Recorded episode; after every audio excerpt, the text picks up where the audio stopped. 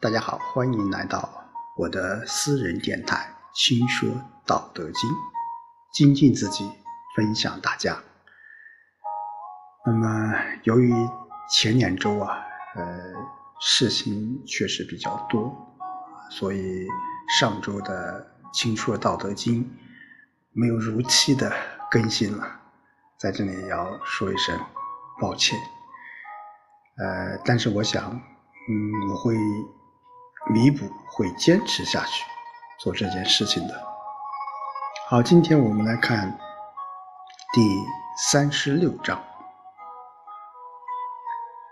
将欲歙之，必固张之；将欲弱之，必固强之；将欲废之，必固兴之；将欲取之。必固与之，是谓威名。柔弱胜刚强。愚不可托于渊，国之利器，不可以示人。好，第三十六章，呃，老子又在说道了。呃，在这章当中，可以说是老子的哲学思想当中的一种辩证的。思想在这里面有一个充分的一个体现，特别是里面的一句话叫“柔弱胜刚强”。啊，我们在现实的生活当中，如果你没有读过《道德经》，你对这句话也应该是很熟悉的。那么，“柔弱胜刚强”也是本章的一个中心的思想。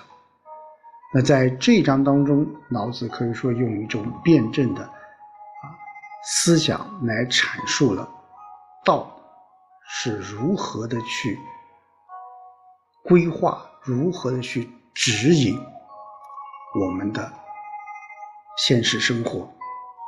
好，我们一起来看一下：将欲歙之，必固张之。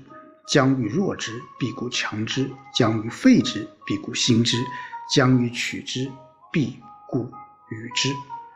那么这几个句子啊，用的非常非常的具有排比啊，非常的工整。那么理解这句话，我个人觉得，首先最重要的就是说，息之、弱之、强之、兴之、取之的主语。是什么？是什么要息之啊？这里面息就是一种啊闭合的意思。那其实我个人理解，这里面的主语应该就是道啊，道要让它收缩息之，一定是什么？因为它在不断的扩张，道要削弱它。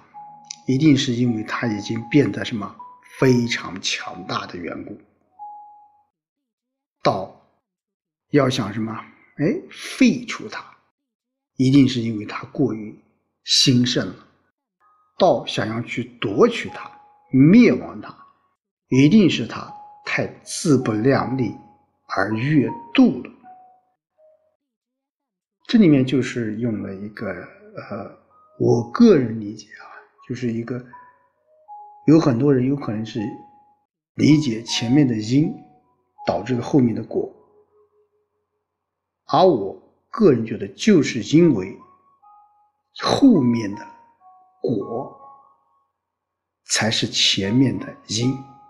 什么意思？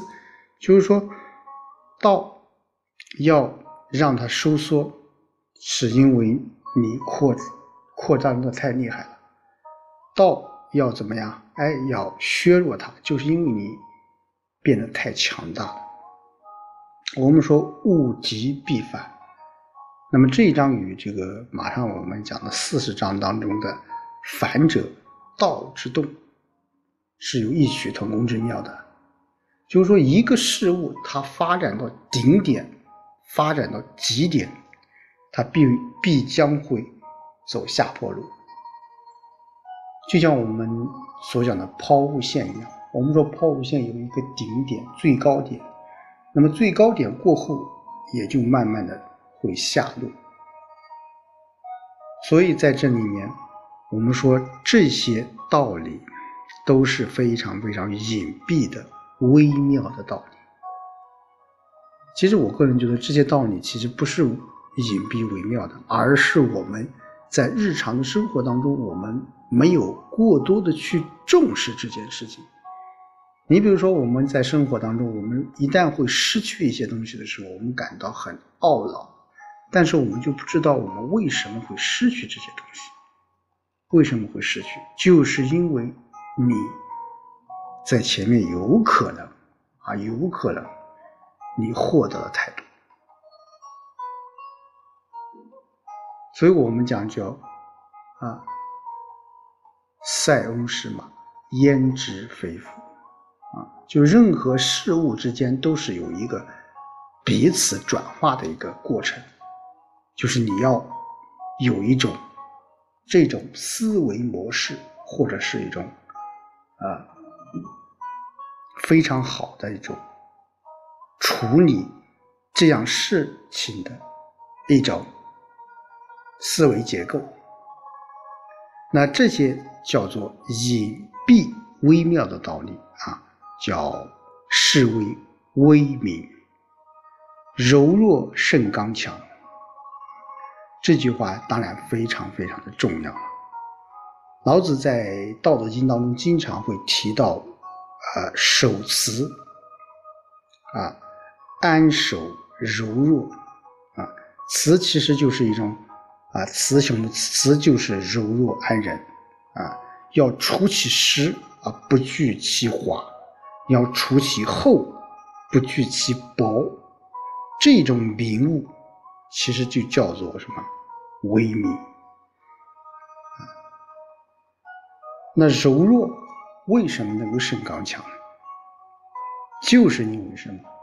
坚强者死之徒，柔弱者生之徒。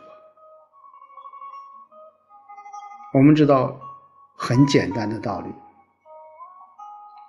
一个东西非常坚硬、非常刚强，它就容易摔断。我们经常举一个非常恰当的例子：人的牙齿和舌头。我们的牙齿掉光了。但是我们的舌头仍然存在，牙齿坚不坚硬？非常坚硬。但是到最后，坚持到最后的还是我们的舌头。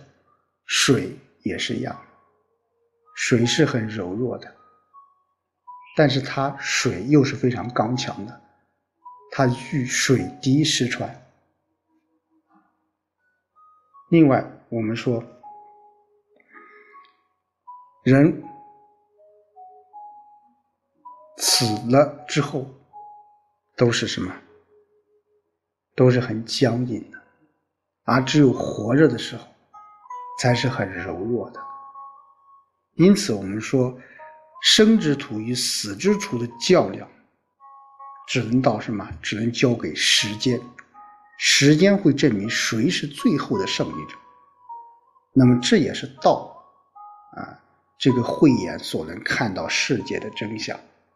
我们经常会有一种思想，说我们说历史会给一些人有一些交代的，或者说我们简单理解时间会证明一切，这也是从另一个角度来说明道，其实它也有它自己的一种表达方式。鱼不可脱于渊，国之利器。不可以示人，很容易理解。鱼一定是生活在水里面的，对不对？如果哪条鱼它想啊跳出水里面，那是它是什么？那是它自寻死路。我们说鲤鱼跳龙门啊，其实从某种程度上，这是一种美好的祝福。鲤鱼一旦跳出了这个龙门，跳出了这个啊曰：“他是必死的。国之利器不可以示人。那么，国之利器为什么不可以示人？因为国之利器是国家的根本。你一旦意识有意识的炫炫耀和无意的泄露之后，你就会把无形的利器转化为有形。啊，天下所有有形的东西都不是可以被破解的。其实老子《道德经》当中也是在，啊，我们说经常讲，它是主要是写给这个统治者的。因此，我们说这里面最后也提出了啊一些治国的一些理念嘛，就是国之利器，你是不可以示人。当然在。现代的国家当中，我们现在说国与国之间有一种军备竞赛，或者说是一种暗地里的这种较量。当然，这种利器不是我们平常所说的，就是一种武器的纯粹军备竞赛，而是我个人理解，这种利器还是有可能是你一个国家、一个民族。